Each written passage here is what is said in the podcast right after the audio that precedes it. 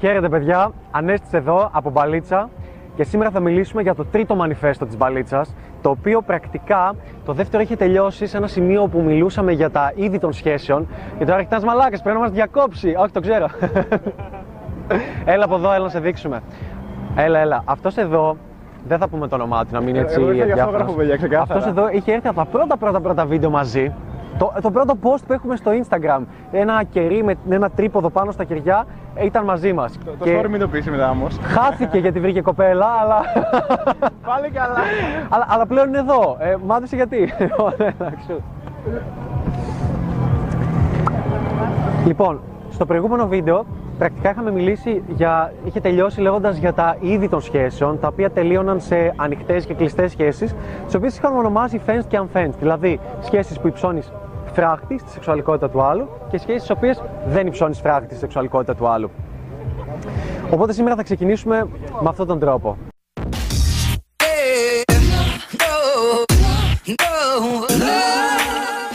Βασικά, οι, οι σχέσεις δεν είναι έτσι όπως ε, τις γνωρίζουμε. Ε, υπάρχουν μόνο δύο είδη σχέσεων στον κόσμο. Δεν είναι όχι, σε πρόλαβα, δεν είναι ε, σύζυγος και σύζυγη husband-wife, δεν είναι boyfriend-girlfriend, δεν είναι αυτό είναι δύο απλές κατηγορίες. Είναι fenced και unfenced. Δηλαδή, φράχτη σεξουαλικότητα του άλλου και όχι φράχτης. Τώρα εσύ ξαδέρφη με έλα εδώ. Έλα εδώ. και καλά θα ήταν ένα, κομ... oh, ένα νέο κομμενάκι και το πιάνω, κάνω φιγούρες και εκείνος και είναι το αγόρι σου ή ο γκέι φίλος σου; Αν με δει είναι το αγόρι της. λοιπόν, γεια σου αγόρι της. Τώρα... Όμω, Τώρα και εγώ πιάνει τη λέω. Τυχαία. Βασικά δεν είμαι ξαδέρφη του. Ε, περνούσαμε, είμαστε εδώ ναι, πέρα. Ναι, και καλά είναι η ξαδέρφη μου και τώρα με πιάνει λίγο σεξουαλικά και έτσι. Γεια σου, τρελό μωρό. Φαίνεται, εντάξει. Αν και αυτά λέω έξω, αλλά δεν πειράζει.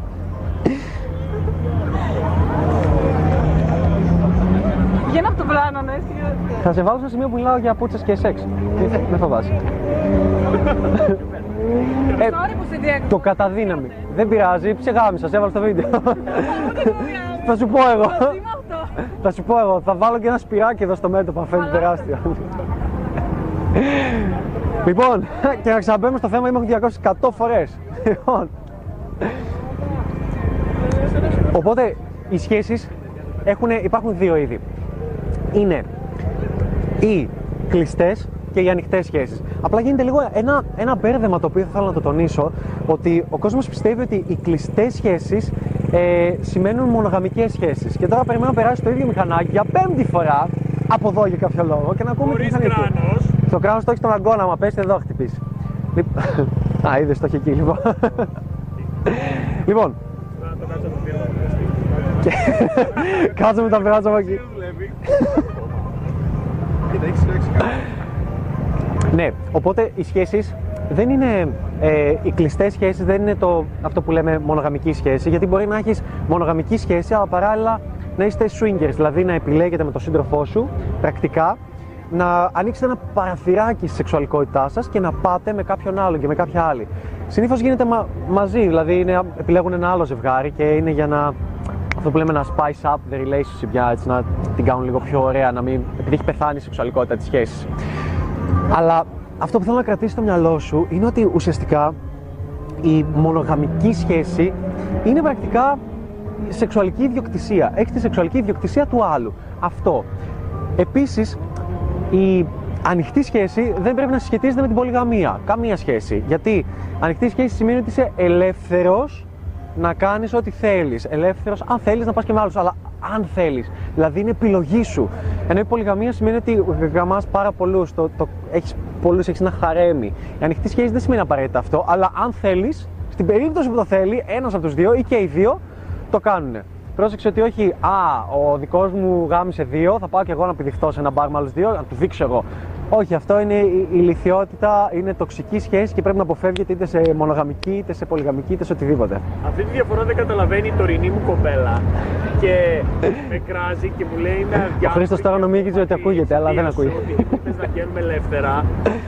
Το οποίο ρε, ρε φίλε, για την ιστορία τις τελευταίες 20 μέρες δεν έχω κάνει σεξ με άλλη. Οπότε τσάπα με κράζει.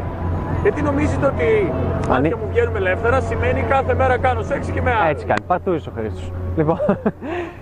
Αυτό έγινε πέντε φορές μόνο. Λοιπόν, η κοινωνία επίσης δημιουργεί και ένα άλλο loop, το οποίο είχα μιλήσει στο προηγούμενο βίντεο, το οποίο είναι ένα, ένα θόλωμα, το οποίο είναι το εξής. Για κάποιο λόγο σε κάνει να πιστέψεις ότι η μονογαμική σχέση είναι αυτή με την οποία νοιάζεσαι για τον άλλον. Και αν δεν έχεις μονογαμική σχέση, τότε δεν νοιάζεσαι για τον άλλον, τότε δεν τον αγαπάς, δεν έχεις μάθει να αγαπάς άλλους ανθρώπους, δεν ενδιαφέρεσαι, ε, δεν σε νοιάζει τι στο διάλογο θα συμβεί, απλά, απλά θες τη σχέση μόνο για το σεξ. Και διαστρεβλώνει η κοινωνία για κάποιον λόγο, τον οποίο θα τον εξηγήσουμε και στα επόμενα βίντεο, διαστρεβλώνει η κοινωνία την έννοια της μονογαμίας και σου κάνει πρακτικά να πιστεύεις ότι η ανοιχτή σχέση είναι κάτι το, κάτι το ποταπό, κάτι, κάτι που το, δεν, δεν το θέλεις, κάτι που είναι, που είναι κακό να υπάρχει, που δεν θα έπρεπε να υπάρχει. Σε κάνει shaming γι' αυτό.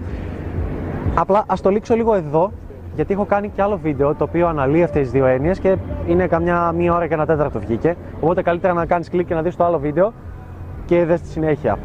Γιατί όμως τώρα η κοινωνία θέλει να έχουμε έτσι να, να δημιουργεί αυτό το, αυτό το λάθος στον χάρτη, στον χάρτη των σεξουαλικών σχέσεων των ανθρώπων. Κάτι προσπαθεί να πετύχει, ένα, έχει έναν στόχο. Θα το δεις στο βίντεο. Λοιπόν, για να μάθουμε όμως τι είναι αυτό το πράγμα, εδώ είναι το μυστικό, πρέπει να ψάξουμε την ιστορία του ανθρώπου, την ιστορία των σεξουαλικών σχέσεων. Και πάντα η ιστορία μας διδάσκει, βέβαια καμιά φορά η ιστορία μας διδάσκει ότι δεν διδασκόμαστε την ιστορία, γι' αυτό ψηφίζουμε και ΣΥΡΙΖΑ και δύο φορές. Αλλά ε, ναι, προφανώς ΣΥΡΙΖΑ joke, δεν υπάρχει περίπτωση να μην υπήρχε ΣΥΡΙΖΑ joke εδώ. Αλλά πρέπει να κοιτάξουμε πολύ καλά την ιστορία για να καταλάβουμε από πού προέρχεται η σεξουαλικότητα του ανθρώπου και πώς ήμασταν. Και δες πώς έχει. Από το πόσα χρόνια υπάρχει ο άνθρωπος, από το 100.000 π.Χ. μέχρι και το ας πούμε 8.000 π.Χ. Υπήρχε μια εποχή, η οποία την ονομάσουμε σεξ εποχή 1 έτσι, η πρώτη εποχή σεξουαλικότητας μεταξύ των ανθρώπων. Τι γινόταν σε αυτήν, δεν θέλω να το αναλύσω πολύ, θα παίξει ανάλυση σε όλο το βίντεο. Επιγραμματικά, οι άνθρωποι τότε ζούσαν σε νομάδες, ε, σε, ζούσαν ομαδικά, δηλαδή σε φυλές 20-30 ατόμων, 50-100 μέγιστο. Δεν υπήρχε η έννοια της σεξουαλικής ιδιοκτησίας και μάλιστα αν είχες, όχι φυσικά δεν υπήρχε η έννοια της ιδιοκτησίας γενικότερα, και μάλιστα αν είχες ιδιοκτησία, αυτό ήταν αρνητικό προς την επιβίωσή σου. Γιατί σκέψου να πρέπει να πάρεις το σπίτι σου, τα πράγματά σου ή τι υπήρχε τότε και να πρέπει να ξεφύγεις από κάποια θηρία που θα σε κυνηγούσαν ή να γίνεται μια κλιματική αλλαγή και εσύ να πρέπει να φύγεις να μεταναστεύσεις και να πρέπει να κουβαλάς και τα τρόφιμά σου και χίλια δύο πράγματα και ιστορίες. Δεν γίνεται. Επομένως, το να έχεις ιδιοκτησία ήταν κάτι το. Κάτι το ηλίθιο, κάτι το χαζό. Δηλαδή, έλεγες: Ω, αυτό το τραπέζι είναι δικό μου. Και σου τα χέρια του. Τι τον κάνει το τραπέζι. Θα μεταναστεύσεις, ξέρω εγώ, 10 χιλιόμετρα και θα φτιάξεις ένα άλλο. Ή... Δεν είχε κανένα νόημα λοιπόν η διοκτησία. Και είχες και έναν άλλον φόβο.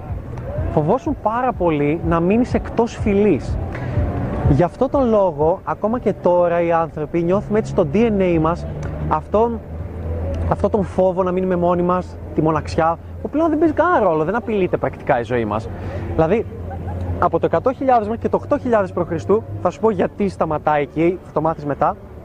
Πρακτικά και δεν υπάρχει ιδιοκτησία, αλλά και αν το σκεφτείς, αν η εξέλιξη του ανθρώπου ήταν 24 ώρες ένα ρολόι, έχουμε τις 23 ώρες σε αυτό το μοτίβο, στην σεξουαλική εποχή, την πρώτη εποχή.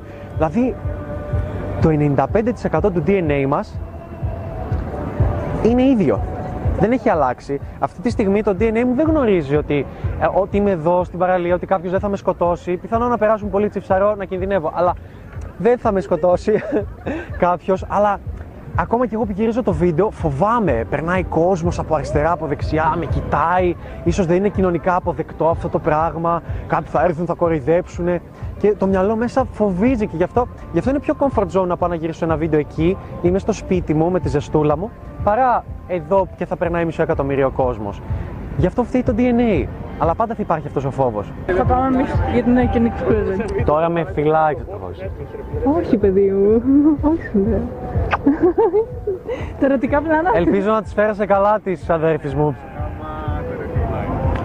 Δεν μπορεί να τις φέρουμε καλά, γιατί δεν. Μου είπε ότι κάνεις καλό σεξ. Φίλοι μας και φίλοι. Α, άρα φιλικά θέλει να κάνει καλό. Τέτοιος είσαι. Η ξαδέρφη μου είναι πολύ ωραίο μωρό, απλά είναι ξαδέρφη μου. Αυτό. Κατα, καταλαβαίνετε τη διαφορά. Αλλά θα τη βάλω εδώ στο Instagram, θα βγει. Όχι, εντάξει. Ναι. Θα τα κόψεις. Ε, δεν ξέρω αν θα τα κόψω, να τα θολώσω. Θα κόψω τις χαζομάρες που λέω. Το, το κεφάλι και Θα θολώσω. Πάντα έτσι λέω, θα τα θολώσω και τα βάζω, αλλά τώρα θα τα θολώσω. Απλά πάλι σήμερα πιπ πιπ. Παίζει αγόρι. Ε, Παίζει αγόρι. Δεν έχω χώρο. Εσένα. Εμένα Δεν έχει αυτό το διάστημα. Είμαι full για Αντίο. Άμα περάσετε εδώ θα είμαστε 5 ώρες, οπότε γάμισε το. Δεν... Άμα δεν βρέξει θα είμαστε μέχρι τη 1-2. Αν βρέξει θα φύγουμε και θα πάμε κάπου αλλού. Ξαδέρφη μου λύνει το περιβάλλον, τα αρχίδια της ωραίο μωρό είναι, δεν την πει κανείς κάτι. και για να το τελειώσω, για να το τελειώσω έτσι ψαγμένα. Α, ήρθε ένας σκύλος. Ένα τόγκο. Ω, Μην, μην, απλά μην διαλύσεις τα πράγματα. Κάνω τι θες, μην κατουρίσει τσάντα. Δεν έχουμε φαΐ. Λοιπόν, και- για να πω αυτή την ψαγμενιά με τον Αφρικό, Αφρικανικό ελέφαντα. Ο, με τον Ινδικό και τον Αφρικανικό. Λοιπόν, ε, εάν λοιπόν σε μια τέτοια φυλή έκανες μια μαλακία, έκλεβες, έκλεβες τα τρόφιμα, ε, σκότωνες κάποιο συνάνθρωπό σου ή ε, πήγαινες και την έπεφτες σε όλες τις γυναίκες και προσπαθούσες να κάνεις σεξ και έτρωγες από όλες απόρριψη, ε, τότε κινδύνευε πάρα πολύ. Κινδύνευες να βγεις εκτός φυλής, κινδύνευες να σε αφανίσουν. Και αν το δεις και, κι αλλιώς, γιατί μοιάζουμε τόσο πολύ, το DNA του ανθρώπου μοιάζει περισσότερο με, το, το DNA του ανθρώπου μοιάζει περισσότερο με του πίθηκου παρά από όσο μοιάζει το DNA του Ινδικού ελέφαντα από τον Αφρικανικό ελέφαντα. Οπότε έχουμε πολύ μεγάλο συσχετισμό με αυτούς. Ε, κα- καλό, το βλέ. Συνεπώς, η φύση του ανθρώπου στην πρώτη εποχή, την πρώτη της σεξουαλική εποχή, την ένα, μοιάζει πάρα πολύ με τη φύση όλων των ζώων. Και αν το δεις λίγο αναλυτικά, όλα τα ζώα πρακτικά τι θέλουν; Όλα τα ζώα θέλουν ένα πράγμα. Όπως το ήθελε και ο άνθρωπος και συνεχίζει να το θέλει και ο άνθρωπος. Τι cool πατίνι έχεις εσύ; Έχω πολλά. Κάπου σε ξέρω νομίζω εσένα, αλλά έχεις πολύ... Βασικά δεν τις ξέρουμε και τις δύο, όχι; Ναι, κάπου. Ναι, κομπλέ, εντάξει. Ξου, λοιπόν. Ναι, και ξέρεις που θυμάσαι την άλλη. λοιπόν, συνεπώς ο άνθρωπος Δεν είμαι νοικοκυρομάνα, δεν με ενδιαφέρει. Ισχύει, ισχύει. Συνεπώς ο άνθρωπος έχει τα ίδια, τις ίδιες επιθυμίες με 8,7 εκατομμύρια είδη ζώων. Οι οποίες επιθυμίες, οι βασικές του ανάγκες και από την πρώτη εποχή είναι οι εξής. Είναι ανάγκη για επιβίωση και αναπαραγωγή. Συνεπώς ε, έχει ανάγκη για μετάδοση, για, για συνέχιση του DNA, για επιβίωση του DNA του. Άρα, οι ανάγκες αυτές του ανθρώπου της αναπαραγωγής και της επιβίωσης χωρίζονται, ας το πούμε, σε τέσσερις υποκατηγορίες, οι οποίες είναι πρακτικά ανάγκη για φαγητό, ανάγκη για, να, για νερό, για να πίνεις νερό, ανάγκη για ύπνο και ανάγκη για σεξ. Αν κόψεις κάτι από όλα αυτά, πεθαίνεις. Άρα, ένας οργανισμός από το 100.000 π.Χ. και οτιδήποτε και εκατομμύρια χρόνια πριν, μέχρι και, και σήμερα, εάν κόψει μία από αυτές τις βασικές ανάγκες, πρακτικά πεθαίνει. Και αν εσύ τώρα κάθεσαι στο γραφείο σου και το παίζεις, τι μαλακίες είναι αυτές που μου λένε, «Είσαι, εγώ είμαι above all. Είμαι περάνω. «Ω, Τι φαΐ και τέτοιο. Εγώ και χωρίς σεξ μπορώ. Ναι, και χωρίς και να τον παίζεις και χωρίς να διονύσεις το είδος σου. Λοιπόν, αυτοί που είχαν αυτές τις απόψεις δεν επιβίωσαν. ή τουλάχιστον δεν διονύθηκε το DNA τους. Και αν νομίζεις ότι είσαι υπεράνω όλων αυτών, δοκίμασε το εξής. Δοκίμασε να τρως για ένα μήνα. Δοκίμασε να πίνεις για ένα μήνα. Δοκίμασε. Χαίρετε, δοκίμασε. δοκίμασε να, να κοιμάσαι για ένα μήνα. Ε, Πρακτικά θα, θα τρελαθείς. Δοκίμασε να. ακόμα και να κάνεις σεξ για πέντε μήνες. για ένα χρόνο. Μπορείς να σου φαίνεται φυσιολογικό, αλλά το παίζεις στο YouPorn. Κόψε και αυτό και θα δεις πώς θα, θα αρχίσει να τρελαίνεσαι μέσα σου. Και αυτό που δεν καταλαβαίνω είναι το εξής. Δες λίγο τι παιχνίδι παίζει η κοινωνία. Εάν πεινάς πάρα πολύ και θες να φας και το πεις στους φίλους σου, «Παι- παιδιά πεινάω πάρα πολύ και θέλω να φάω. Και πάρεις πάρα πολλά φαγητά και αρχίσεις και τρως. Και εσύ δεις ένα να τρώει πάρα πολύ, θα τον κατακρίνεις; Όχι. Αν δεις έναν άνθρωπο να διψάει και να πίνει πολύ νερό, θα τον κατακρίνεις; Όχι. Αν δεις έναν άνθρωπο να θέλει να κοιμηθεί και να σου πει «Ρε, εσύ είμαι πολύ κουρασμένος σήμερα, θέλω να κοιμηθώ, θα τον κατακρίνεις; Όχι. Αν κάποιος είναι πολύ καυλωμένος και θέλει να κάνει πάρα πολύ σεξ, θα τον κατακρίνεις; Αν στο τέλος απάντησες ναι ή αν το μυαλό σου πήγε στο ναι, είπες Α, η Μαρία θέλει να, να τρέει 50 πούτσες σε μια εβδομάδα, θα την κατακρίνω. Ο Γιώργος ήθελε να γαμάει 50 γκόμενες σε, ε, σε μια εβδομάδα, θα τον κατακρίνω. Είναι εύκολος, είναι φθηνός, δεν αγαπάει τις γυναίκες, δεν σέβεται τις γυναίκες, τις ξεγελάει, χίλιες δύο μαλακίες που τα έχουμε πει και σε άλλα βίντεο. αν έχεις αναλογιστεί αυτά τα πράγματα και δεν απαντάς απλώς, ξέρεις κάτι, ήθελε να κάνεις σεξ, μπράβο του. Πες μου.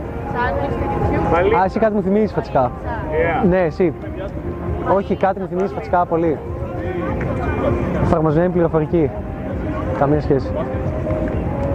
Είχαμε κάνεις σεξ ποτέ μαζί. Όχι, δεν. Α, α, Από εκεί. Από εκεί, ναι, από εκεί. Λοιπόν, ας δούμε τώρα το εξής. Ενώ βλέπουμε ότι για κάποιο λόγο οι περισσότεροι κατακρίνουν το σεξ. Και το λέω ξανά, σεξ. Γιατί είναι και οι Ιάπωνες το καταλαβαίνουν το σεξ από πίσω, όλα τα καταλαβαίνουν. Λοιπόν, γιατί πα... Κάτι διάβασες ή γελάς; Όχι. Απλά τώρα το κατάλαβα. Ναι. Γιατί υπάρχει το σεξ; Για- γιατί υπάρχει; Πρέπει, πρέπει να δούμε, είναι πολύ σημαντικό να το καταλάβουμε, γιατί πρέπει να καταλάβεις τον λόγο ύπαρξή σου σαν άνδρας και ως γυναίκα σε αυτόν τον κόσμο. Άρα, σε ρωτώ, γιατί υπάρχει το σεξ; Απάντα. Περίμενε και απάντα. Σαν την τώρα εξερευνήτρια το κάνουμε. λοιπόν, αν απάντησες ότι το σεξ υπάρχει για πλάκα και για διασκέδαση, τότε συμφωνούμε σε ένα πολύ μεγάλο βαθμό και χαίρομαι πάρα πολύ και μπράβο. Μάθε μπαλίτσα. Αλλά τώρα λίγο να το δούμε σοβαρά από επιστημονικής άποψης. Το σεξ υπάρχει για αναπαραγωγή ή για επιβίωση; Τώρα βγάλε κανένα story. ναι. Η πλειοψηφία του κόσμου πιστεύει ότι το σεξ υπάρχει για την αναπαραγωγή. Και λέμε αφού όταν κάνετε σεξ, ειδικά και την παλιά εποχή, θα ήταν για να κάνετε παιδιά και να αναπαραχθείτε και είστε παντρεμένοι κτλ. κτλ. Άρα έκανες σεξ πρακτικά για να, για να κάνεις αναπαραγωγή, για να διονύσεις το είδος. Κανείς δεν το κατακρίνει αυτό. Θες να κάνεις ένα παιδί, ρε φίλε. Αλλά αν το κάνεις για διασκέδαση, πολλοί σου κουνάνε το δάχτυλο και σε κατακρίνουν. Συνεπώς, αναπαραγωγή ή επιβίωση. Για να το δούμε. Αν πούμε ότι είναι για αναπαραγωγή, μπορούμε να βρούμε ότι στο ζωικό βασίλειο, και όπως είπαμε υπάρχουν 8,7 εκατομμύρια είδη μαζί με εμάς, υπάρχουν είδη ζώων τα οποία μπορούν να αναπαραχθούν asexual, δίχως να κάνουν σεξ. Ε, όχι ότι ε, τέτοια ζώα είναι κάποια είδη σκουλικιών, κάποια είδη πτηνών, κάποια είδη οτιδήποτε. Πάντως υπάρχουν είδη ζώων τα οποία είναι asexual. Άρα, άρα γιατί η γαμημένη φύση έχει σκαλώσει σε εμάς και σε πολλά άλλα είδη, έτσι. Και μας έχει δώσει αυτή την ικανότητα να κάνουμε σεξ για να αναπαραχθούμε. Γιατί, γιατί ρε γάμο το να, να μην ήταν έτσι απλό, να, να είχαμε asexual αναπαραγωγή. Κά, κάτι υπάρχει, δεν υπάρχει κάποιο πλεονέκτημα. Κάποιο πλεονέκτημα έχει βρει η φύση για μας και μας θέλει να κάνουμε σεξ με σκοπό να διαιωνίσουμε το είδος με περισσότερη ασφάλεια. Αλλά τι να είναι αυτό; Για αρχή, ας δούμε το εξής ότι αν η αναπαραγωγή ήταν asexual δεν θα ήταν λίγο πιο απλά τα πράγματα. Καταρχήν, οι άντρες δεν θα κινδυνεύαμε να σκοτωθούμε μεταξύ μας, να ανταγωνιστούμε μεταξύ μας. Ε, τυπικά, αν το σκεφτείς, τα, τα nightclub θα ήταν άδεια. Ε, η εκκλησία δεν θα είχε κάτι για να κάνει τους ανθρώπους να αισθάνονται ενοχές, οπότε θα έπρεπε να βρει κάτι άλλο. Ε, θα μπορούσαμε να παραχθούμε asexual, δεν θα έπρεπε να κερνάς τις ε, γκόμενες ε, στα κλαμπ ή να βρίσκεις χίλιους δύο τρόπου, να μάθεις κοινωνικά skills, να μάθεις μπαλίτσα. Δεν θα χρειάζονταν. Απλά, απλά θα μπορούσε να δημιουργήσει έναν κλόνο. Θα σου φεύγει αυτό. Δεν θα υπήρχε καν αυτή η έννοια της της αναπαραγωγής και να μπει σε αυτή τη δυσκολία και να κινδυνεύεις να σου σκοτώσει κάποιος, ειδικά την παλαιότερη εποχή. Και όλος αυτός ο μπελάζερ, φίλε, και να πρέπει να είσαι δυνατός και τέτοια και από εδώ και από εκεί. Α, γιατί, γιατί, γιατί δεν μας δίνει το γαμημένο; Να πει, λοιπόν, άνθρωποι, γαμα, μη γαμάτε και είστε καλά. Ή γιατί, γιατί ακόμα και αν ανακαλύψουμε τους κλόνους, που γιατί να μην κλωνοποιούμε ανθρώπους και πολύ εύκολα να, να αναπαράγουμε το είδος και να το συνεχίζουμε. Ο ένα υπέροχος σκύλο. Ω, μην κλαις. Η απάντηση κρύβεται κάπου αλλού. Επίσης, για να το κολλήσω με το άλλο, ε, αν δεν υπήρχε η σεξουαλική αναπαραγωγή, το σεξ, ε, δεν, δεν θα υπήρχαν όλοι αυτοί οι στιχουργοί που γράφουν για αυτά τα τραγούδια αγάπης κτλ. Ε, δεν θα υπήρχε το Angie που μιλάει για την Angie, δεν θα υπήρχαν Instagram influencer που να βγάζουν πολλά λεφτά, δεν θα υπήρχε το ίδιο το Instagram, ε, δεν θα περιστρεφόταν η γη γύρω από το μουνί και χίλια δυο άλλα πράγματα. Αλλά, γιατί όμως πρέπει να κάνουμε σεξ, γιατί η φύση δίνει σε εμάς το προνόμιο, στο πούμε, της αναπαραγωγής. Πολύ απλός λόγος και από ό,τι βλέπεις δεν είναι, δεν είναι η αναπαραγωγή. Είναι αυτή καθ' αυτή η επιβίωση.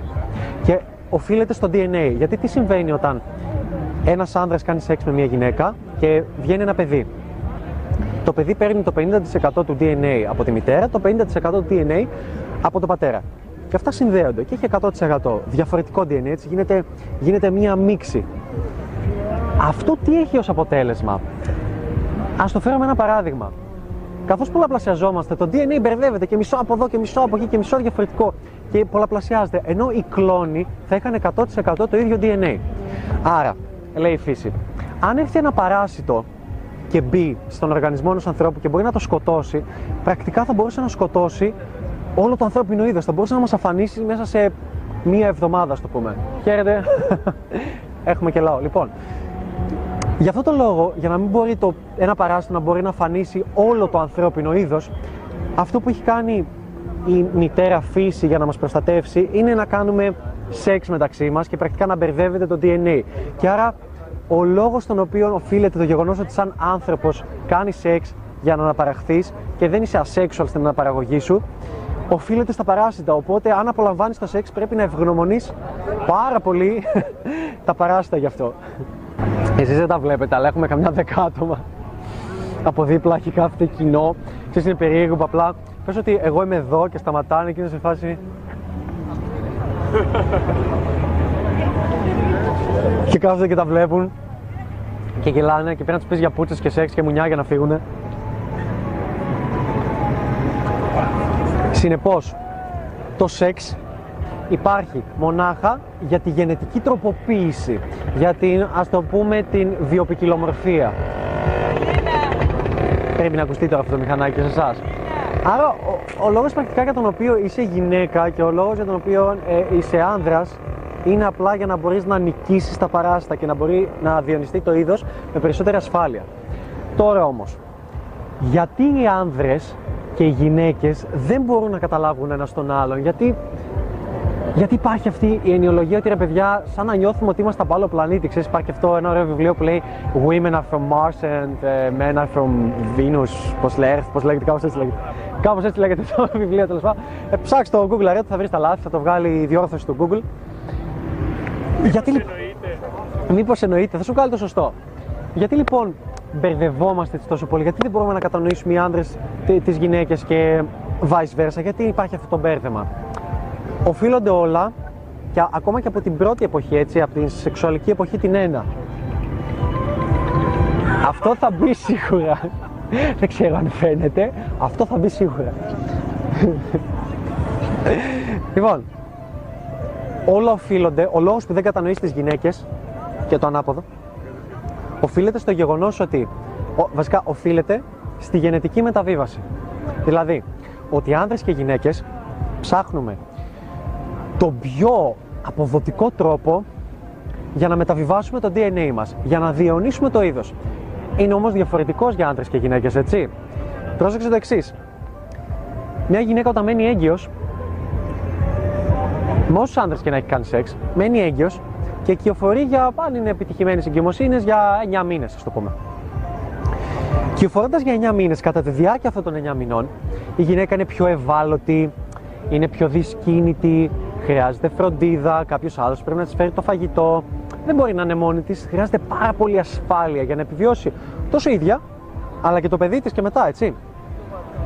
Από την άλλη, άνδρες τι θέλουν για να διονύσουν το ίδιο, να κάνουν σεξ με όσο περισσότερες γυναίκες μπορούν. Και βασικά να κάνουν σεξ με, με τις γυναίκες εκείνες οι οποίες είναι πιο.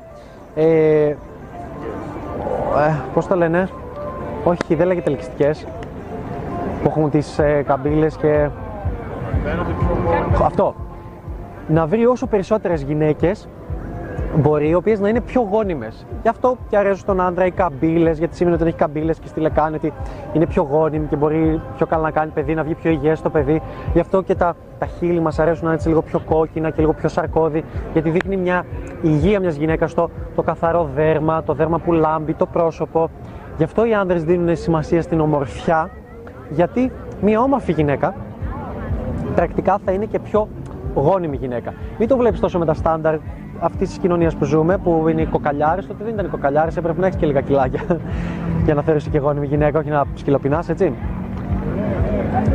Άρα, παρατηρούμε το εξής. Ήδη, ήδη έτσι στο μυαλό αρχίζουν και μπαίνουν κάποιες μικρές διαφορές πολύ σημαντικές όπως σου είπα η γυναίκα ψάχνει άλλα πράγματα, ο άντρας άλλα πράγματα. Ποια είναι αυτά; Η γυναίκα ψάχνει έναν άνδρα ο οποίος να μπορεί να της παρέχει ασφάλεια και σε αυτήν και στο παιδί του ότι θα επιβιώσει και τελεία. Τίποτα άλλο. Έπαιζες νομίζεις ρόλο η ομορφιά τότε; Τι να την κάνεις να είσαι ο μελένιος από τα στροφάκια ή ο, ο πιο όμορφος άντρας του κόσμου, αν δεν μπορούσες να την προστατεύσεις από τα θηρία, αν δεν μπορούσες να σκοτώσεις, αν δεν μπορούσες να την προστατεύσεις από τους υπόλοιπους άντρες, αν δεν μπορούσε να προστατεύσεις τα παιδιά σου και οτιδήποτε. Τι να το κάνει; Δεν πάει να είσαι ο πιο κουασιμόδο του κόσμου, δεν πάει να έχεις την πιο μικρή πούτσα του κόσμου; Αν μπορούσες να την γονιμοποιήσεις πρακτικά και να ξέρει ότι θα επιβιώσει και θα επιβιώσει και τα, τα παιδιά της, τότε μπίνγκο. Ήσουνα, ίσουνα το, το αλφα mail, ήσουν η πρώτη επιλογή για αυτήν. Οι άνδρες απ' την άλλη τι θέλανε; Οι άνδρες θέλανε απλά να κάνουν σεξ με όσε περισσότερες γυναίκες γίνεται, με τις πιο γόνιμες. Και αυτό ψάχνανε. Και για να προτρέξω λίγο, να πηδήξω κάποιες εποχές και κάποια βίντεο, ακόμα και τώρα αυτό ψάχνουνε. Μάντεψε γιατί, γιατί μάλλον δεν έχει αλλάξει αυτή η βασική ανάγκη καθόλου. Αλλά στα πάρουμε με τη σειρά. Άρα ήδη μόνο από αυτά τα αρχικά πράγματα που έχουμε δει, δημιουργείται, δηλαδή 100.000 χρόνια πριν, δημιουργείται το λεγόμενο sexual marketplace. Α; Which is a thing. Το οποίο υπάρχει και το έχουμε ξαναπεί. Και αν το σκεφτείς, ακόμα και σε εκείνη την εποχή πίστευε κάποιος άνδρας ότι she's out of my league. Ακόμα και τώρα το πιστεύεις και λες, αυτή είναι πολύ. Δεν, δεν μπορώ να την προσεγγίσω. She's out of my league. Είναι εκτός των ορίων μου πρακτικά, αυτών που μπορώ να χτυπήσω που λέμε. Γι' αυτό φοβάσαι, δεν νιώθεις. Λες, όταν θα γυμναστώ πιο πολύ, τότε αυτή θα θέλει να τη ρίξω. Όταν θα είμαι πιο έξυπνος, θα θέλει. Όταν βγάζω πιο πολλά λεφτά, αυτή θα θέλει. Άρα, πάντοτε οι άνδρες προσπαθούσαν να δελεάσουν τις γυναίκες ώστε να κάνουν σεξ και οι γυναίκες προσπαθούσαν να δελεάσουν τους άνδρες στη δέσμευση όλα αυτά. Καλά αυτό που λέγαμε τι αναζητεί, τι αναζητούσε μάλλον μία άνδρα, ε, μία άνδρα. τι, τι αναζητούσε, μπλε, ξέρεις να μιλάω, ναι. Τι αναζητούσε μια γυναίκα και τι ένα άνδρα για να μπορέσει να μεταβιβάσει το DNA, να διονύσει το είδος. Ευχαριστώ που κάνεις ψάρια και δεν μπορεί να το βίντεο. Χάνετε χιλιάρικα αυτή τη στιγμή. Α, συγχωρεμένοι, λοιπόν. και ε, ναι, γιατί προφανώς πρέπει να μας ανήκει όλη η παραλία. Πρέπει να είμαστε αλφα mail, αλλιώς δεν γίνεται. Πάω να κατουρίσω την κολόνα. Ναι, πάω να κατουρίσω και την κολόνα. Λοιπόν, άρα, ήδη 100.000 χρόνια πριν έχει αρχίσει και δημιουργείται η έννοια του αλφα male και του β male. Αλφα male ποιος ήταν στην πρώτη σεξουαλική εποχή; Αλφα male ήταν ο άνδρας, ο οποίος ήταν δυνατός, ήταν ηγέτης, μπορούσε να προστατεύει τόσο τη γυναίκα αλλά και τα παιδιά και τα υπόλοιπα μέλη της φυλής, ήταν εξαιρετικός κυνηγός, ήταν εξαιρετικός τροφοσυλλέκτης και όλα αυτά. Αυτός ο άνδρας ήταν το αλφα male. Και αν δεις ακόμα και τώρα στις γυναίκες αρέσει ένας άνδρας να έχει ωραίο σώμα, γυμνασμένο, οφείλεται σε αυτό, στο DNA. Γι' αυτό της αρέσει να μπορεί να την προστατεύει, να νιώθει την μπαίνει στην αγκαλιά του και τη χαϊδεύει τα μαλλιά και μπορεί να την προστατεύσει, να είναι πιο ψηλός από αυτήν. Πρακτικά σε αυτή την εποχή το να είσαι πιο ψηλός δεν έχει να κάνει καθόλου με την προστασία. Υπάρχουν τα όπλα, μπορείς να είσαι τόσος και να προστατεύεις πιο πολύ. Μπορείς να είσαι γκάγκστα μιας συμμορίας και να προστατεύεις πιο πολύ. Γι' αυτό και οι γκάγκστα μιας συμμορίας γαμάνε. Πάντα το φτυρίζω εκεί, αλλά ακούγεται εδώ.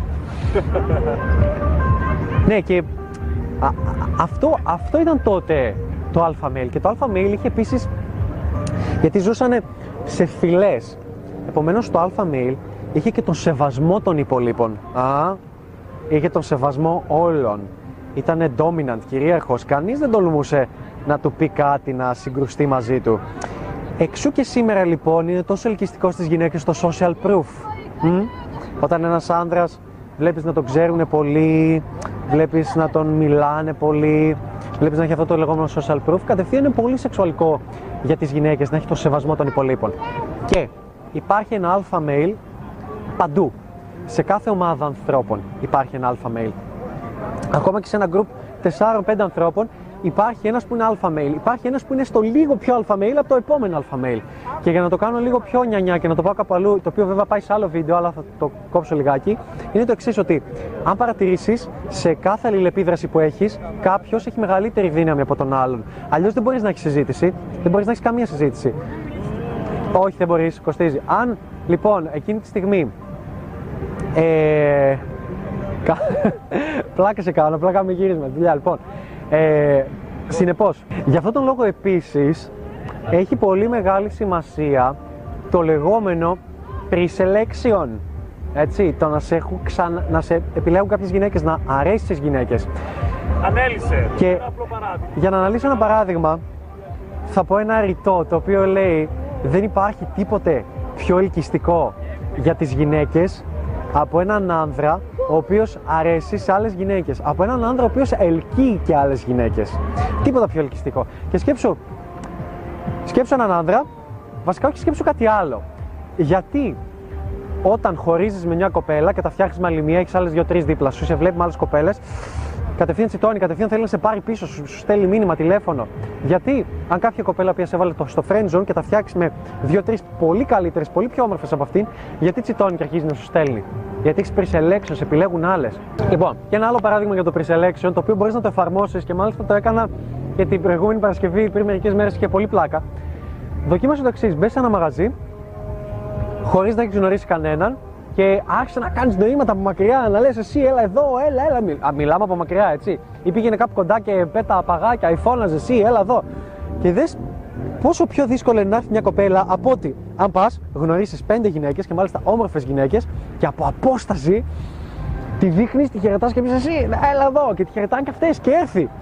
Και το κάναμε και είχε πολύ πλάκα γιατί πήγε καμιά 50 μέτρα στην άλλη άκρη του μαγαζιού. Η Σίζα μας έβλεπε και είχε και λίγο μοιοπία, μας είπε η κοπέλα. Και φωνάζαμε 5-6 άτομα, εγώ και 5-6 γυναίκες και ήρθε. Σιγά μην ερχόταν να τη φώναζα μόνος μου. Τα αρχίδια μου θα έπαιρνα. Οι πιθανότητες ήταν πολύ μικρότερες. Επομένως αυτό το, το pre-selection, το να, να αρέσεις άλλες γυναίκες, το να σε έχουν επιλέξει και άλλες γυναίκες, όπως το να μπει σε ένα κλαμπ με τρεις όμορφες γυναίκες, τραβάς ήδη τα βλέμματα. Έτσι. Και αν θέλεις δοκίμασε το και είναι αυτό που λέμε ότι πρακτικά δεν υπάρχει καλύτερος wingman από μια γυναίκα. το wing woman. Τίποτα καλύτερο. Θα εκπλαγείς από το πόσο εύκολο είναι. Να έχεις Όλα πράγματα στο οποίο είναι καλύτερε γυναίκες. ναι, ναι. θα εκπλαγείς από το πόσο απίστευτα εύκολο είναι να έχεις δύο γυναίκες δίπλα σου έτσι αγκαλιά να είσαι ντυμένος όπως το μπούτσο να είναι και να φωνάξει μια άλλη κοπέλα να έρθει. Θα έρθει χθες. Και όσο πιο όμορφες είναι, τόσο πιο σίγουρα είναι ότι θα έρθει. Σου λέει κάτι γίνεται εκεί. Πρέπει να πω κι εγώ, να λάβω μέρος από αυτό. Λοιπόν, άρα, αυτή την κοινωνία που ζούμε και παλαιότερα, ε, υπάρχει το αλφα male, αλλά για να υπάρχει το αλφα male, υπάρχει και το β male. Και όλοι ξέρουμε ήδη κάποια πράγματα για το β-mail. Να σου πω τι είναι το β-mail, ήδη θα φανταστείς κάποια. Το β-mail σε εκείνη την εποχή λοιπόν ήταν ο άνδρας ο οποίος ούτε, ούτε ήταν δυνατός, ήταν αδύναμος. Δεν ήταν ηγέτης. Ε, δεν, ε, δεν τον θέλανε οι γυναίκες. Δεν, ε, δεν είχε αυτό το, το pre-selection, δεν είχε social proof, δεν είχε το σεβασμό του κόσμου, της, ε, της φυλής, δεν ήταν εξαιρετικός κυνηγός, δεν ήταν εξαιρετικός τροφοσυλλέκτης, ε, είχες σε όλα αυτά, ήταν, ήταν πιο δύναμος, ήταν πιο κάτω, δεν ήταν κυρίαρχος και φυσικά ε, ούτε καν του περνούσε από το μυαλό να ανταγωνιστεί το αλφα male και να πάει να το, και να πάει να τον νικήσει και να πάει να το συναγωνιστεί και... γιατί ρε φίλε μπορεί να πέθαινε, μπορεί να το, να το σκότωνε Οπότε, οπότε κινδύνευε. οπότε, οπότε κινδύνευε και μπορεί να πέθαινε. Συνεπώς είχε τον κίνδυνο ότι, ρε φίλε, αν ανταγωνιστώ το, το αλφα male που είναι ο κυρίαρχος της ομάδας, κινδυνεύω να πεθάνω. Δηλαδή, μπο- μπορεί να πάρω ένα ρόπαλο, μπάμ, το κοπανώ στο κεφάλι και με σκότωνε. Κανείς δεν πήγαινε κόντρα. Άρα, το Β' Mail είχε μια μεγάλη έλλειψη σε διάφορα πράγματα και ήταν λίγο στον πάτο της κοινωνίας τότε. Και συνεχίζει να είναι. Γενικά τα Β' Mail από εξορισμού είναι pussies. Δεν, δεν δοκιμάζουν, είναι φλόροι αυτό που λέμε. Και υπάρχουν και στην κοινωνία μας. Πάντα το και τώρα. Πάντα υπάρχει ένα Α mail, ένα Β mail. Γιατί μια γυναίκα λέει ε, δεν θα το γαμούσα ή δεν τον πήδαγα και δεν έχει να κάνει με την εμφάνιση. Γιατί το λέει, από το στυλ, από τον τρόπο που μιλάει. Και Και λέει κάποια θα βρεθεί. Όχι, δεν θα βρεθεί καμία. Γιατί για να μην θες να το γαμίσεις εσύ, δεν θα θέλει κι άλλη να το γαμίσει, θα συμβιβαστεί. Θα ήθελε πάρα πολύ να έχει κάτι καλύτερο. Απλά δεν μπορεί να το έχει και συμβιβάζεται με το β-mail. Και ξέρεις κάτι. Σαν μια πρώην μου. Ναι, και εσεί κάτι. Τα, τα β-mail πρακτικά δεν διαιωνίσαν τον είδο, το είδος, έπαιρναν ό,τι περίσευε. Τα α-mail το διαιωνίσανε. Δηλαδή δυσκολεύονταν πάρα πολύ. Άρα έτσι καταλαβαίνουμε ότι δεν έπαιζε ρόλο και αυτό που είπαμε η ομορφιά. Δεν πάνε να ο πιο όμορφος άνθρωπο άντρα του κόσμου. Αν ήσουν β-mail, δεν είχε κανένα νόημα. Δεν μπορούσες να επιβιώσεις. Θα δούμε στη συνέχεια ακόμα περισσότερα πράγματα που αφορούν και το α-mail και το β-mail. Αλλά ας πάμε λίγο σε κάτι άλλο. Α αναφέρουμε μερικές στιγμές οι οποίες είναι λεγόμενες που αυτό δεν το καταλαβαίνω, τα λεγόμενα I don't get it moments. Είναι στιγμές που βλέπεις τις γυναίκες να κάνουν κάτι και λες γιατί, ή στιγμές που οι γυναίκες από την άλλη βλέπουν τους άνδρες να κάνουν κάτι και δεν μπορούν να το καταλάβουν. Δες κάτι πολύ απλό και γρήγορο. Το ποδόσφαιρο. Οι γυναίκες δεν μπορούν να καταλάβουν γιατί οι άνδρες ε, οι άνδρες μπορεί να αφιερώνουν πολύ χρόνο στο ποδόσφαιρο, πολύ χρόνο στην υποστήριξη της αγαπημένης τους ομάδας, μπορεί να αφιερώνουν πολύ χρόνο στο να παίζουν οι ίδιοι ποδόσφαιρο, στο να ανταγωνίζονται, στο να πηγαίνουν να φωνάζουν για την ομάδα τους, στο να έχουν άγχος μέσα τους για το αν θα νικήσουν ή αν θα χάσουν. Χθες ξέρω εγώ είχε τελικό Champions League. Πολλοί θα πάθαιναν καρδιακό με το, με, το ψαλιδάκι του Μπέιλι, οτιδήποτε. Και συμβαίνει αυτό το πράγμα. Δηλαδή οι άνδρες αφιερώνουν πάρα πολύ χρόνο από τη ζωή τους, είτε στο ποδόσφαιρο, είτε σε άλλα αθλήματα, είτε στο σκέιτ, είτε στα ρόλερ, σε κάτι ανταγωνιστικό. Ε, και οι γυναίκες δεν το καταλαβαίνουν, δεν μπορούν να καταλάβουν γιατί. Σου λέει η γυναίκα, δεν βρίσκω το νόημα που κυνηγάνε 22 άνθρωποι μια μπάλα και ο διαιτητής τέλος πάντων, να το πούμε. Δεν καταλαβαίνω γιατί συμβαίνει αυτό. Ποιο το νόημα να κυνηγάς μια μπάλα, ποιο το νόημα να παίζεις μπάσκετ, ποιο το νόημα να κάνεις skate, ποιο το νόημα να κάνεις roller, ποιο το νόημα να μπορείς να κάνεις 360 ε, και να μπορείς να κάνεις καλύτερα το κόλπο από έναν άλλον. Δεν μπορούν να το καταλάβουν. Αλλά το βασικό κομμάτι είναι ότι δεν μπορούν να καταλάβουν ότι αυτές είναι η αιτία, οι γυναίκες είναι η αιτία για την, για την οποία. Α, και ρίχνεις τραπέζι, τέλεια ε, ότι οι γυναίκες δεν μπορούν να καταλάβουν οι γυναίκες ότι είναι ίδιος ο λόγος για τον οποίο οι άνδρες ασχολούνται τόσο πολύ με το ποδόσφαιρο. Είναι ο λόγος για τον οποίο ε, οι άνδρες είναι τόσο ανταγωνιστικοί μεταξύ τους. Ε, με οτιδήποτε. Κάνουν skate, προσπαθούν να γίνουν πιο γρήγοροι, πιο δυνατοί, καλύτεροι ένας από τον άλλον. Δεν έχει πλάκα που μπορεί να παίζεις ένα άθλημα και να μην μετράς σκορ. Ένας άνδρας θα έλεγε: Και ποιο το νόημα να παίζω ένα άθλημα, άμα δεν μετρά το σκορ; Δηλαδή, ποιο το νόημα να παίξουμε ποδόσφαιρο, αν δεν μετράμε το σκορ, αν δεν μπορεί κάποιος να γίνει καλύτερος από τον άλλον; Οι γυναίκες δεν μπορούν να καταλάβουν ότι οι ίδιες, η ύπαρξή τους είναι ο λόγος που οι άνδρες είναι τόσο ανταγωνιστικοί. Γιατί; Γιατί στην πρώτη εποχή είχαμε πει ότι είναι πολύ σεξουαλικό για τις γυναίκες αυτό που λέμε the last man standing ο, ο τελευταίος άνδρας που μπόρεσε να κυριεύσει, που μπόρεσε να μείνει, να, να ξεπεράσει τους υπόλοιπους άνδρες, να ξεχωρίσει, να έχει τον σεβασμό των υπολείπων, το social proof, το pre-selection από άλλες γυναίκες. Και αν το καλοσκεφτείς και μια στιγμή που δεν καταλαβαίνουν οι άνδρες, αν πάρεις μια γυναίκα η οποία δεν έχει καμία σχέση, καμία επαφή με το ποδόσφαιρο και λέει: Δεν καταλαβαίνω γιατί κυνηγά μια μπάλα. Αν είναι σε ένα κλαμπ και μπει ένας πολύ διάσημος ποδοσφαιριστής και τη πούνε οι φίλες της, αυτός είναι ο πιο διάσημος ποδοσφαιριστής του κόσμου ή της Ελλάδας. Τρελαίνονται, παθαίνουν αμόκ. Θα μπορεί να πάρουν τηλέφωνο τις φίλες τους, μπορεί να εκπλαγούν πάρα πολύ να έρθει και τη μιλήσει, να τη την πέσει, να, ε, να εύχονται, να ελπίζουν να κοιμηθούν μαζί του, θα κάνουν πιο γρήγορα σεξ μαζί του κτλ. κτλ. Οι άνδρες δεν το καταλαβαίνουν αυτό. Λένε, μα καλά, γιατί συμβαίνει, δεν μπορώ να καταλάβω. Και όμως οι γυναίκες οι οποίες δεν έχουν ιδέα από ποδόσφαιρα θέλουν πάρα πολύ να κάνουν σεξ με κάποιον ο οποίος είναι ο πιο διάσημος ποδοσφαιριστής. Αυτός που έχει το pre-selection, το, το social proof των υπολείπων και πολλά άλλα. Για παράδειγμα,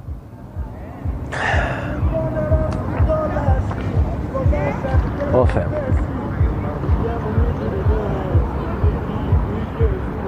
Αυτός λοιπόν είναι ο τρόπος με τον οποίο ανταγωνίζονται οι άνδρες με το ποιος θα είναι καλύτερος στον άλλο. Γιατί το θαυμάζουν οι γυναίκες, γιατί αυτό πιάνει. Γιατί αυτό είναι ελκυστικό στις γυναίκες. Οι γυναίκες από την άλλη δεν μάχονται μεταξύ τους, δεν ανταγωνίζονται, αλλά κάνουν άλλα πράγματα λίγο πιο ύπουλα. Γι' αυτό είναι έτσι λίγο κατίνες, γι' αυτό είναι λίγο μπίτσι, λίγο σκύλες, λίγο οτιδήποτε. Γι' αυτό τα βλέπεις αυτά τα πράγματα να υπάρχουν. Γιατί προσπαθεί η μία να ρίξει λίγο ύπουλα την άλλη και αποκαλώντας την τσούλα, φθηνή, εύκολη ή οτιδήποτε άλλο αποκαλεί μια γυναίκα μια άλλη που τη ζηλεύει επειδή έχει μεγαλύτερη επιτυχία με τους άνδρες ή επειδή έχει την προσοχή των ανδρών και δεν την έχει ίδια. Και έχει πολύ πλάκα γιατί πριν λίγο είχε μία κοπέλα εδώ η οποία εντάξει, δεν θα πούμε ποια ήταν, δεν έχει νόημα. Αλλά το έπαιζε εγώ είμαι δεκάρι, εγώ είμαι τέτοια, έχει 9.000 followers στο Instagram και της στέλναν όλοι μηνύματα και θέλουν να τη γαμίσουν. Και πιστεύει ότι μια τέτοια κοπέλα, όπως πάρα πολλές χιλιάδες γυναίκες, πιστεύουν ότι έχουν το χρυσό μουνί. Και ξέρεις πώς το καταλαβαίνεις αυτό; Όταν της φέρεσαι, σαν να είναι ένας απλός άνθρωπος.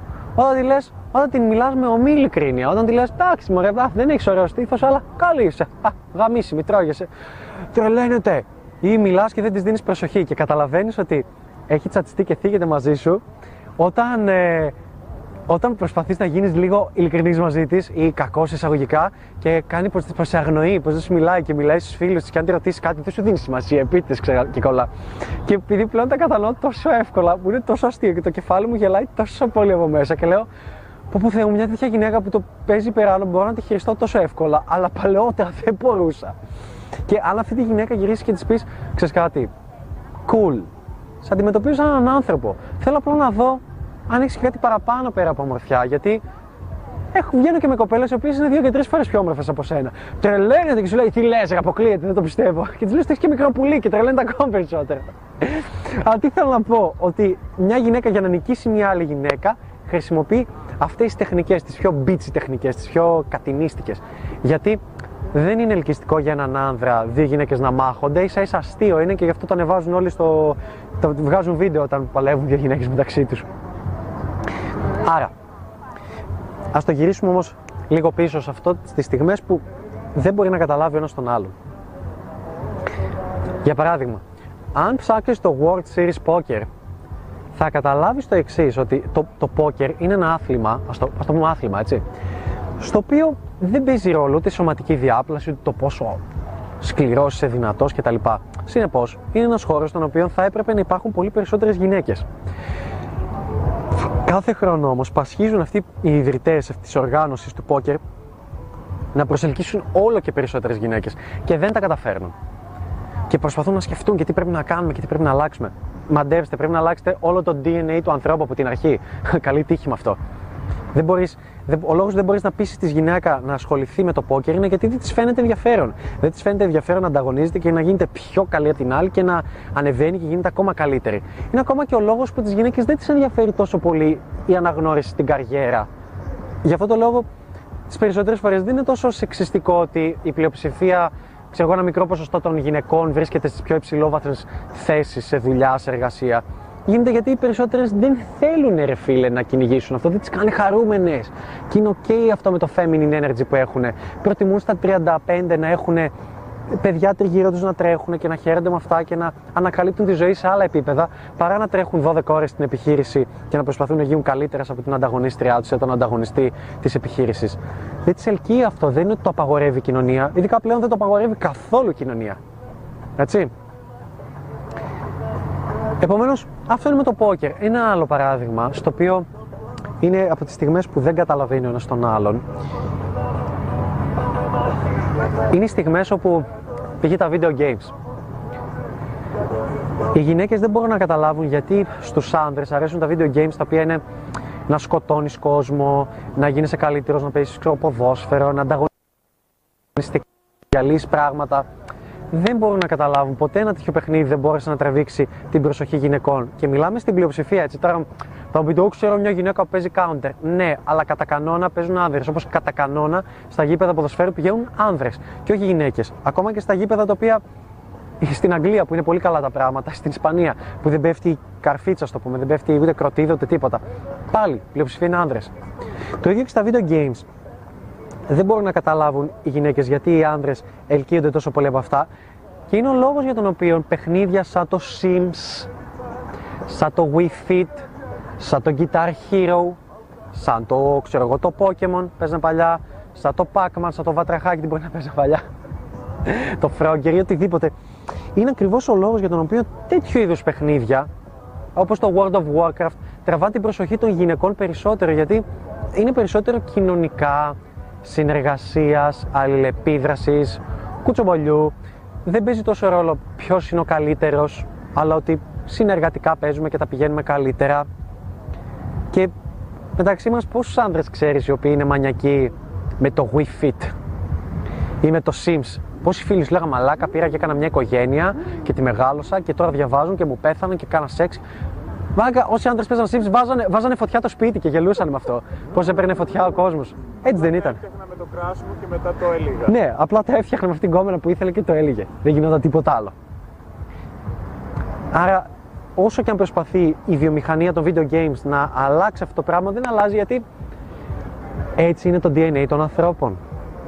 Και πρέπει να το καταλάβουμε αυτό. Και δες ακόμα ένα fun fact πάνω στα video games. Δεν είναι έτσι λίγο κοινότυπο το γεγονός ότι όσοι άντρες παίζουν πολλά video games και καίγονται με τις ώρες τους λένε καμένους είναι ο συνήθως nerd, φίτουκλες. Γιατί; Γιατί αυτός ο χώρος είναι ένας χώρος στον οποίο έχουν επιλέξει τα β' males και τους ελκύει περισσότερο γιατί μπορεί να γίνουν καλύτεροι. Δεν παίζει ρόλο η ζωή τους ότι είναι β' male, μπορούσε ένα παιχνίδι να είναι α. Δεν πάβει να είναι άλλος 18-25 χρονών και να μην γαμάει, να μην, να μην έχει επιτυχία στη ζωή του. Ο 100 level warlock σε γαμάει και σε δέρνει. Επομένως, νιώθει δυνατός μέσα από αυτά τα παιχνίδια, νιώθει, νιώθει σημαντικός. Είμαι καλός στο counter, είμαι καλός στην Dota, σε σκίζω. Και το θυμάμαι και εγώ, ειδικά παλαιότερα, ότι ο, ο λόγος που έπαιζα περισσότερο Dota στην ηλικία πρώτη ηλικίου ήταν γιατί ένιωθα πιο δυνατός από τα alpha males τα οποία γνώριζα. Και μάλιστα όταν παίζαμε και τους νικούσα, έλεγα Τον γάμησα να μάθει. Και άλλος απλά ήταν σε φάση, OK, okay, εγώ πάω να φλερτάρω τώρα με καμιά γκόμενα γιατί έχασα στην Dota, αλλά στα χέρια μου. Και συμβαίνει πάρα πολύ αυτό. Δεν λέω ότι τα alpha males δεν λατρεύουν τα video games και αυτοί παίζουν, απλά δεν μπορούν να αφιερώσουν τόσο χρόνο σε αυτά. Αφιερώνουν συνήθως λιγότερο χρόνο. Γιατί; Γιατί είναι απασχολημένοι με το να κάνουν σεξ. Και να ψάχνουν γι' αυτό. Γιατί και εσύ αν είχες πέντε μοντέλα να σε κυνηγάνε και για... δεν θα ασχολούσουν τόσο με τα video games. Και το βλέπω και σε μένα. Δηλαδή, ήμουν από τους πολύ φαν των video games. Ειδικά γυμνάσιο και λύκειο έπαιζα πάρα πολύ. Πλέον Είμαι σε φάση, έχω τόσα υπέροχα πράγματα να κάνω και προτιμώ να βγω και να γνωρίσω κόσμος, να στραφώ με κοπέλες ή οτιδήποτε, παρά να καθίσω και να γίνω καλύτερος στην Dota ή στο να ανεβάσω τον παίκτη μου στο WoW. Και για παράδειγμα, παίζαμε WoW με τον Χρήστο, αποφασίσαμε να ξεκινήσουμε. Ξεκινήσαμε το χειμώνα. Φτάσαμε ένα level, το WoW ήταν πολύ εύκολο, δεν ανέβαινες όπως παλιά. Τώρα άλλαξε. και είμαστε σε φάση, παίζαμε μια φορά την εβδομάδα, ένα πεντάωρο, εξάωρο και εγώ μας άρεσε αλλά δεν παίζαμε κάθε μέρα. Και μετά το πεντάωρο εξάρο νιώθαμε σκουπίδια, νιώθαμε την επόμενη μέρα πρέπει να κάνουμε κάτι πιο παραγωγικό. Νιώθαμε ότι πρέπει να βγούμε έξω και να μιλήσουμε σε κοπέλες, να βγούμε ένα ραντεβού, να δούμε την κοπέλα μας ή τις κοπέλες μας, οτιδήποτε. Να νιώθουμε ότι έπρεπε να κάνουμε κάτι για τη δουλειά, να κάνουμε κάτι για το κανάλι, να διαβάσουμε ένα βιβλίο, να δούμε ένα ενδιαφέρον βίντεο που βλέπετε μπαλίτσα. Κάτι σημαντικό. Αλλά αν ήμασταν β' mail και δεν μπορούσαμε να τα κάνουμε όλα αυτά και νιώθαμε πίσω στην κοινωνία σε όλα αυτά τα πράγματα, μάλλον θα κεγόμασταν στο wow. Και κάτι ακόμα. Όταν ένα αλφα mail με ένα β' mail παίζουν το ίδιο παιχνίδι, υπάρχει εξής διαφορά. Πολλές φορές δεν ήσουν ένα σπίτι και έλεγες τι να κάνω, να βγω έξω, να παίξω μπαλίτσα, να φλερτάρω, να είμαι έξω από το comfort zone μου, ή να κάτσω μέσα να παίξω Dota για δύο ώρες και μετά να τον παίξω στο γεπών και να κοιμηθώ. Επέλεγε το δεύτερο. Γιατί; Γιατί δεν ήσουν αλφα mail, γιατί αν ήξερες ότι θα βγεις και θα γνωρίσει ένα στεράκι και θα κοιμάσαι μαζί του, σιγά μην καθώς να παίξεις Dota. Απλά πιστεύεις ότι το return, το return on investment, ας το πούμε, ε, για να μιλήσουμε λίγο πιο business jargon, λοιπόν, καταλαβαίνεις ότι θα κερδίσεις πολύ περισσότερο σε διασκέδαση, σε ικανοποίηση από το κάτσεις και παίξεις Dota παρά από το να βγεις έξω από το comfort zone σου για δύο ώρες, τρεις και να μιλάς σε κόσμο. Γιατί τα interaction σου με κοπέλες ήταν όλα αποτυχία και τρώγεις απορρίψεις και αυτό πονάει. Το να κάτσεις να παίξεις wow δεν πονάει και νιώθεις και σημαντικός γιατί είσαι σημαντικό tank στην ομάδα σου. Είσαι πολύ καλός druid και όλοι σε γράφουν. Είσαι γαμάτος, είσαι πολύ τέλειος. Άλλοι χοντροί πριγιάριδε που δεν γαμάνε επίσης. Και ναι, έχει και μία γκόμενα ο Λικίλ. που στην πέφτουν όλοι. ναι, και επίσης το WoW όταν εμφανιστεί γκόμενα με γυναικείο όνομα επίσης. Τη την πέφτουν όλοι. Πάρε γκολ, τη δίνουν όλοι γκολ. Ω, δεν μπορώ να παίξω, θα σε βοηθήσω. Είναι οι άλλοι που παίζουν Dota και είναι top lane. Έλα μαζί μου, θα σε βοηθήσουμε εμείς. Θα σε κάνουμε εμείς να φαρμάρεις, θα σου δώσουμε εμείς ε, λεφτά. Οτιδήποτε, δεν το έχεις παρατηρήσει. Ακόμα και σε γυναίκες που κάνουν live stream δεν έχουν πολύ κόσμο που τις βλέπει. Επειδή βγαίνουν με τα ωραία τα βυζιά και παίζουν counter. Wow.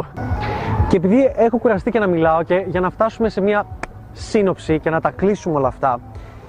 Η πρώτη η σεξουαλική εποχή, η, η σεξουαλική εποχή νούμερο 1, που ήταν από το 100.000 μέχρι το 8.000 π.Χ. και δεν σας έχω πει ακόμα το γιατί, Είχε τα εξής. Ήταν όπως είπαμε, νομαδική ζωή, δεν υπήρχε η έννοια της ιδιοκτησίας, οι άνθρωποι μάχονταν για τους πόρους και για το να ζευγαρώσουν.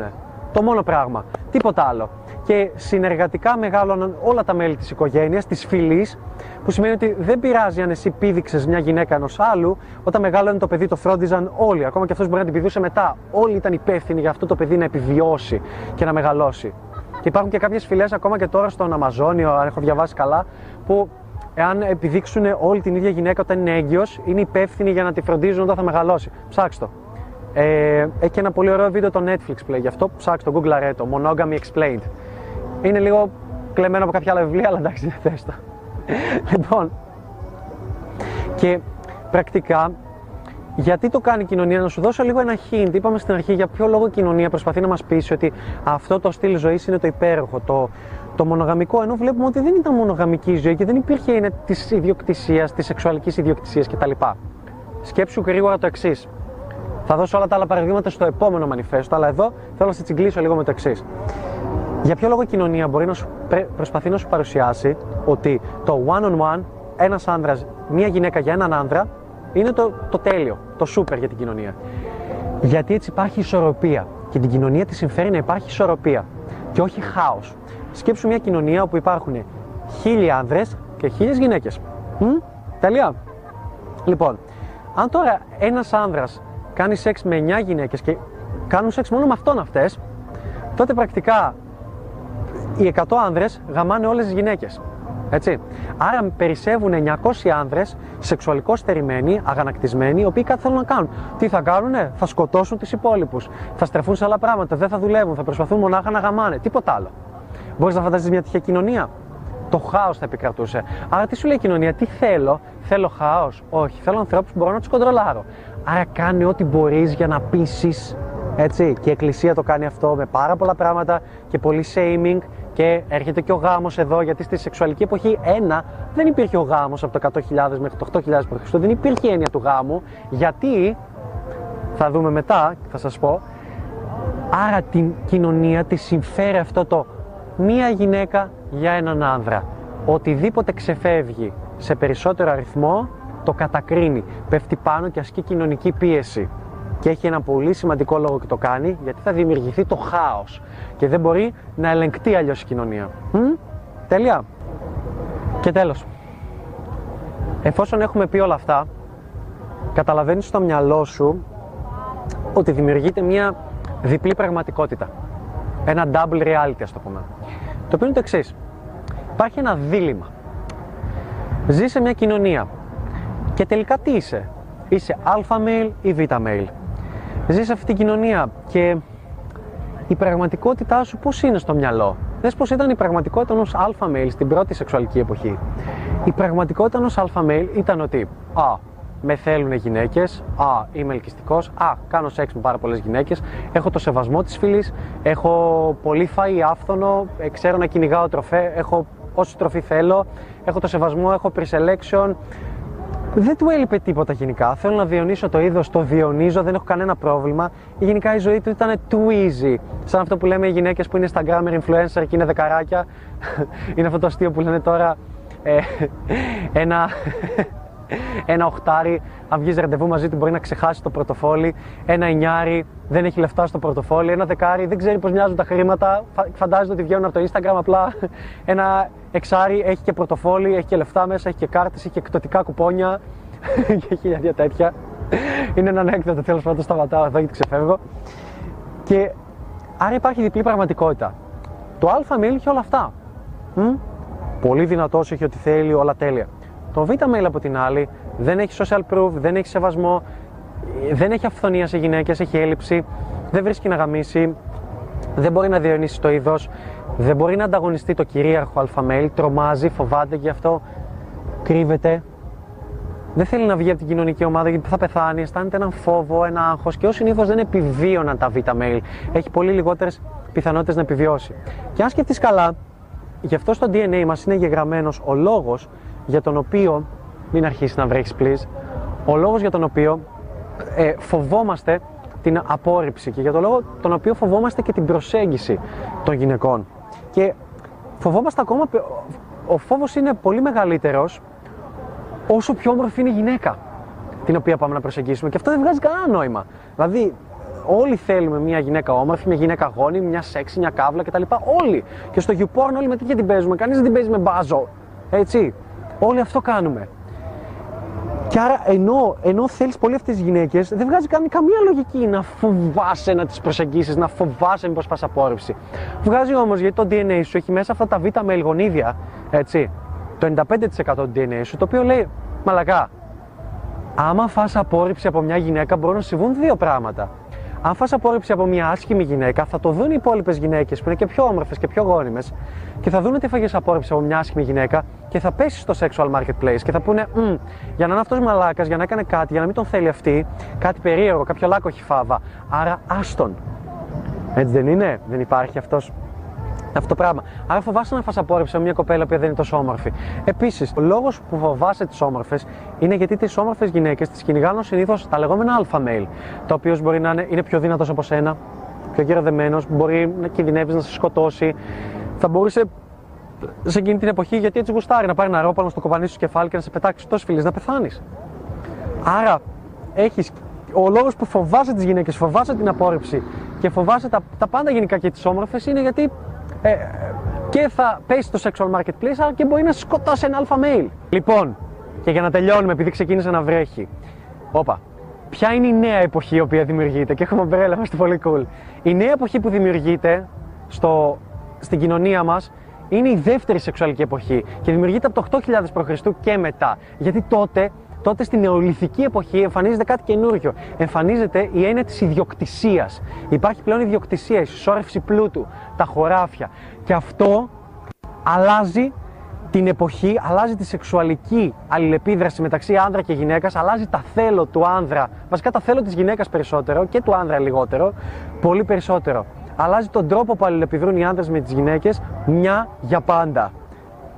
Τη συνέχεια στο επόμενο βίντεο, στο Manifesto 3. Αυτά από μένα. Ήμουν ο Ανέστης, αυτή ήταν η μπαλίτσα. Και τώρα, αν σου άρεσε το βίντεο και λες, Α, τι ωραία πράγματα αυτά, πολύ ενδιαφέροντα, και θέλεις να συζητήσουμε κάποια πράγματα περισσότερο εις βάθος και όχι απλά σε σχόλια, έχουμε μια υπηρεσία για σένα, η οποία ονομάζεται Skype Mentoring. Και σε αυτή μπορείς να έχεις επικοινωνία με μένα ή και με τον Χρήστο. Φαντάζομαι τότε θα έχει κάνει Skype Mentoring, σίγουρα. Και μπορούμε να κάνουμε Skype μαζί και να συζητήσουμε για διάφορα πράγματα που μπορεί να σε προβληματίζουν, για διάφορες θεματολογίες, να σε κοουτσάρουμε προσωπικά, ε, είτε εγώ είτε ο Χρήστος, εσύ θα επιλέξεις και να μπορείς βήμα-βήμα με baby steps να εξελιχθείς και να ξεπεράσεις τους φόβους σου και να γίνεις μια καλύτερη μορφή του εαυτού σου. Αυτό θέλουμε από σένα να σου δίνουμε αξία και επίσης έχουμε και τον Παλίτσα Guild στο οποίο μπορείς να μπεις και να κάνεις εγγραφή Δεχόμαστε μονάχα μέλη τα οποία πιστεύουμε ότι θα δώσουν αξία. Οπότε θα πρέπει να δώσεις αξία στην εγγραφή σου.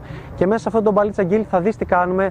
Ε, Μπορείς να μας κάνεις ερωτήσεις, να σου δίνουμε ακόμα περισσότερη αξία, να σου απαντάμε για το τι να στείλεις σε μια κοπέλα, να μας δείχνεις συζητήσεις, κάποιους προβληματισμούς κτλ, κτλ. Προσπαθούμε να φτιάξουμε μια κλειστή φαμίλια και ρίχνουμε κλώτσο και πόδι σε όποιον απλά μπαίνει και θέλει να παρακολουθεί σαν τη θίτσα και από την κλειδαρότρυπα. Αυτά. Επίσης, μπες κάνει κανένα subscribe, γιατί πρέπει να μεγαλώνουμε για να μας βλέπει ακόμα περισσότερος κόσμος. Γιατί στην παλίτσα έχουμε niche market, πολύ συγκεκριμένο κόσμο και δεν μας κάνει κανεί share και δεν πρόκειται να μας κάνει. Αυτά. Αν είσαι εδώ από μπαλίτσα, τα φιλιά μου. Αυτά είναι η μπαλίτσα. Εγώ ήμουν Ανέστης, το είπα κτλ. Τέλος του βίντεο. Ου, μπαμ, μπαμ, μπαμ, μπαμ.